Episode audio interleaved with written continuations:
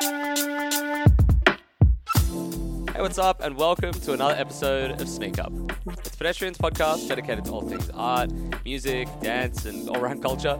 Sponsored by Platypus Shoes.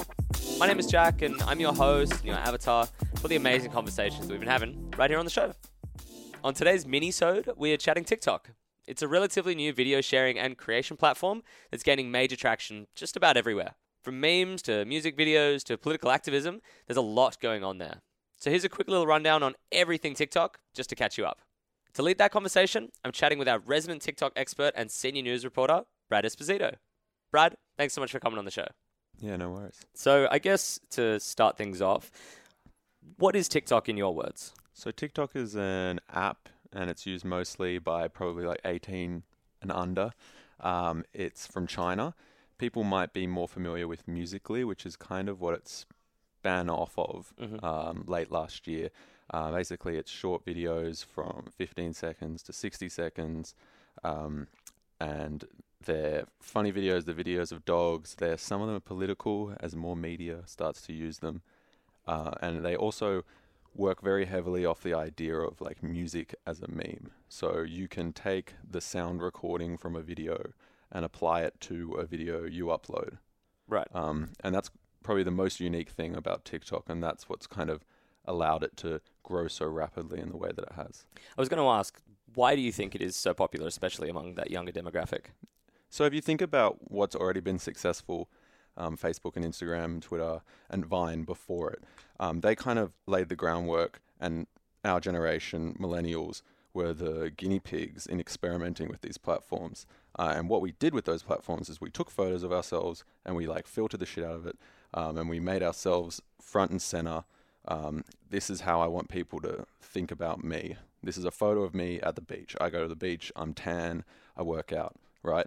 Um, Yeah. So TikTok is kind of like the natural progression of that, but video form. Right. So um, one of my favorite things on TikTok is seeing school kids using it, uh, and they'll take say a 30 second clip which is a montage of clips throughout their school day. So it'll be like a quick two second clip of them like hitting their friend over the head with a pencil case. Yep. then it will be like a 10 second clip of them like standing up in front of their teacher and doing something obnoxious. Then it will be them like running after each other playing a game that you don't understand. Um, but that idea of like portraying who you are and what your identity is Mhm. but through video instead of through photo I've heard a lot of people comparing it to Vine. Mm. Now, for people that you know may not have heard of Vine before, it's as I understand it was a platform that was incredibly similar.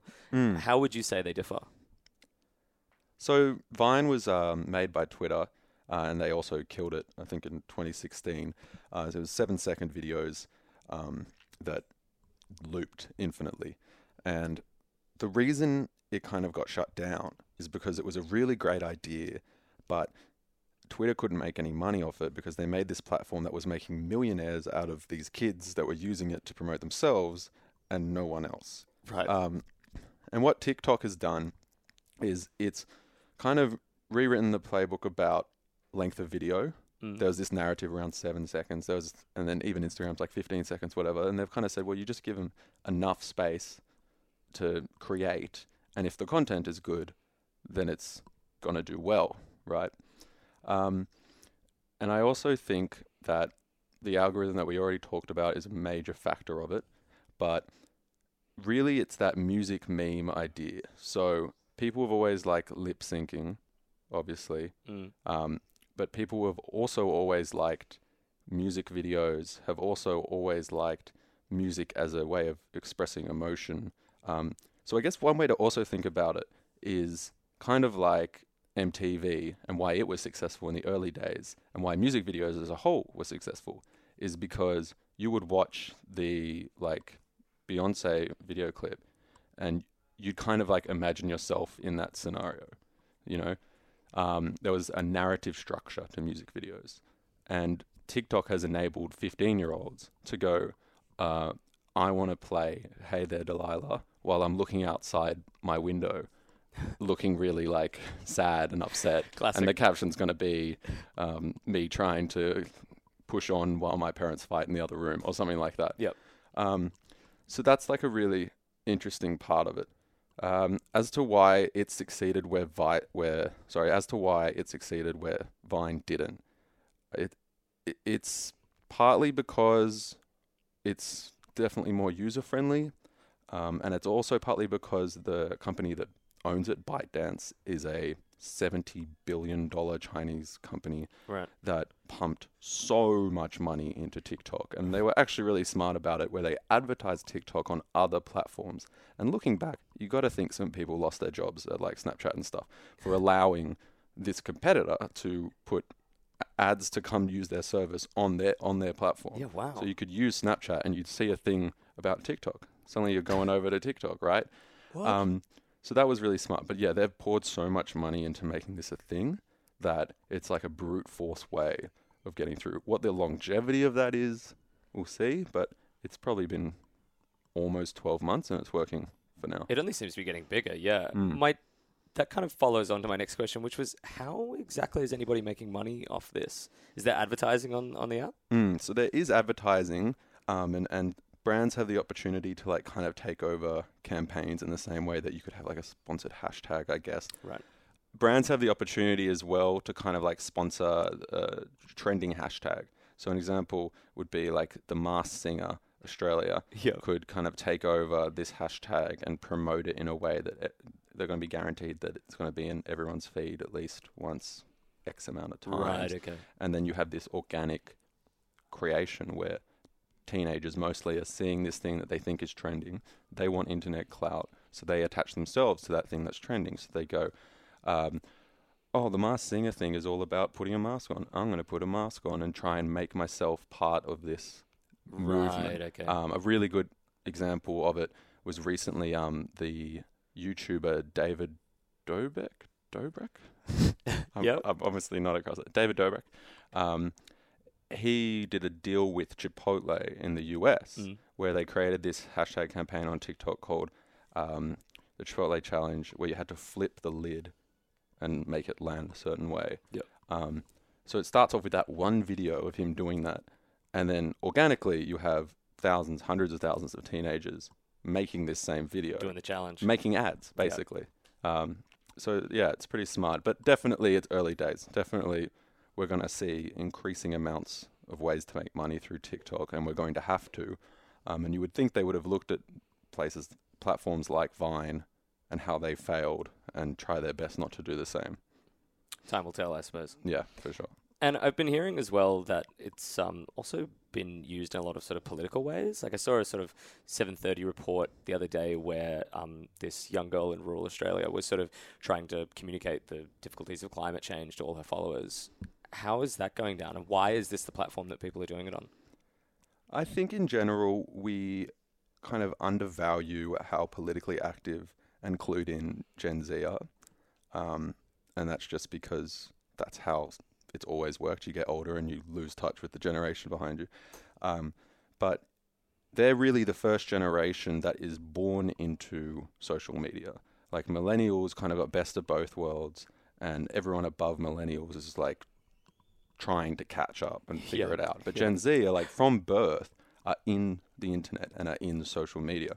And because of that, every part of the way they interact online has included the news in some way because the news influences what's trending.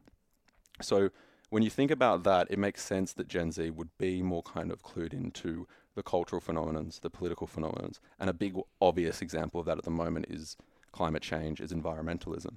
And um, yeah, I, I also read that thing you're referencing, and that was about a hashtag called global warning, I think it was. Um, and that was teenagers kind of trying to express their own anxiety or their own concerns, or even educate their followers about global warming, about what needs to happen, um, or even like expressing how helpless they felt in being able to actually affect change. Um, so yeah, it's um, it's a combination of things, but it's definitely people not really thinking about how clued in Gen Z are, and Gen Z just using whatever platform they love to use at the time to Mm. express themselves. Right. And where do you see TikTok going? I know that's a very broad question. Um, I think the biggest challenge facing TikTok is that when it first started, it was quite niche uh, Musical.ly as well, which was kind of the app it was before it got rebranded. And you had a lot of these small communities within TikTok. You had furries, and you had like goths, and you know communities that traditionally try to find more closed off parts of the internet to interact because they appreciate that closure and they appreciate not being so exposed in a way that Twitter or Facebook would have them be. It's kind of like this rebirth of privacy that Mark Zuckerberg wants to t- act like he cares about. Um, so, what happens when you have all those small communities and then your platform that is like holding them gets exploded to millions, billions of people? And what happens t- to those small communities that help set up what you have? They help build what you have. They're responsible for the trends. They're responsible for um, so much of what makes your platform work. And do you try to foster them into this new era or do you just forget about them? And what are the ramifications of forgetting about them? If you get rid of the people that are responsible for the tone and, and the content that you've created, are you going to be able to keep that up? Because you need that organic feed, you need that kind of soil around the tree. Um, so that's a big challenge. Then obviously there's a lot of world news coverage about ownership. Um, there's multiple reports about TikTok videos that are covering, talking about Hong Kong and what's happening there. Mm-hmm. Um, videos kind of talking about the political situation in China, um, getting pulled down, getting censored. Um, and I can tell you from my own experience that TikTok are kind of forthcoming, but not really. Um, I used to do a daily news show on TikTok, and there were multiple episodes that were pulled down. One of them specifically featured me talking about Hong Kong, contacted TikTok about it, and they kind of had a ready made defense in that they said, well, we, we uh, noticed that there were guns in that video, which there were because I was, it was a news clip where there Yep. were police. Um, so the algorithm just immediately deletes those videos, which is a pretty like safe way to be like, hey, that's why it went, not because you're talking about Hong Kong. Yeah. And it's hard to attack that back. It's hard to say, oh, but you know, we know what you're really up to. Yeah. Uh, but yeah, um, definitely there's going to be more scrutiny. Whether or not it's valid is time will tell. Um, there's definitely a sense of kind of veiled xenophobia as well when you consider that Facebook and Twitter and um, Snapchat and all the other big social media platforms, even Google, are all American owned and all definitely have all the information they could ever want about you, and no doubt definitely have links to the CIA and FBI that you never hear about because why would you? Um, and then to then say, look at this Chinese app, they're definitely going to take all of our information. It's like, no duh. Yeah. Uh, if you're online, that's kind of the trade off you make. Mm. Tricky. Yeah, yeah. Being online is a, you just have to kind of resign to the fact that you don't own your face or Yeah. any of your personal information. Never put anything online that you don't want everyone in the world to see. Mm. Yeah. Amen. On a lighter note, what are some of your favorite uses of TikTok that you've seen? Um, like I was talking about before, I really like how um, school kids use it in that music video sense to express who they are as a person in video form, Mhm. multiple clips going through. Um, I also think a great thing about TikTok is it has kind of grabbed the ironic meme humor that Vine also tried to grab onto and extended it further. So you get a lot of jokes and in jokes that are so isolated to being online. Like you have to be online to get that joke. Um, and some of them are just so funny. Like at the moment, there's this move. at the moment, there's a trend to like imitate singers from early noughties pop punk kind of bands. So doing that, yeah, why you walking? Like, and, and just talking that way Yeah. or like singing a song like that. And I, as someone who lived through that, I watch those like, Yeah. oh my god, I'm old, but also this is so funny. I get this. Um, trying to think what else is great. There's also just very um, unique ideas that would usually take a lot more effort. So one of them is there's this guy who works at a dog shelter, and his whole account is just him every morning feeding all the dogs, and he's going, "Hello, Pepper. and it's like a beautiful gold retriever, and he's going, um, "Hello, Spot," and it's like a cute little scruffy dog, and he's just going around for a minute feeding them, and you're just watching it, going, "Oh my god, cute dogs!" And that's all he does every day, and he has hundreds of thousands of followers. And to think about how easy that is for him to do with just his phone, whereas even though it's not a crazy idea, if he wanted to do that on uh, YouTube, he'd need to be like filming, editing, Uploading. uploading. Yep.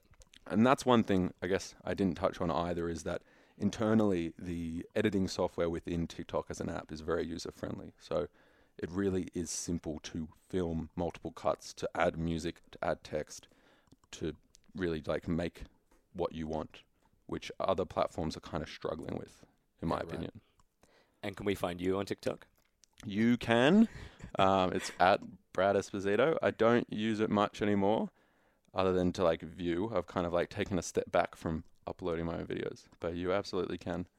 Cool. Great. Yeah. And the videos I like are public, uh, which is another great feature. So you can just go to someone else's profile and see the things that they've interacted with. Right. Um, you probably get more out of that seeing the videos I've liked because they're usually just funny. If you say so yourself. Yeah, yeah. I have really good taste. yeah. Well, thanks for being on the show, man. I really no appreciate worries. it. No worries. Thanks for having me.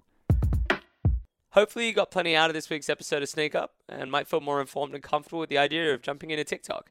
To keep up to date on everything Sneak Up, be sure to follow Platypus on the gram at platypus underscore sneakers and Pedestrian TV too at Pedestrian TV. I'll be back in a fortnight.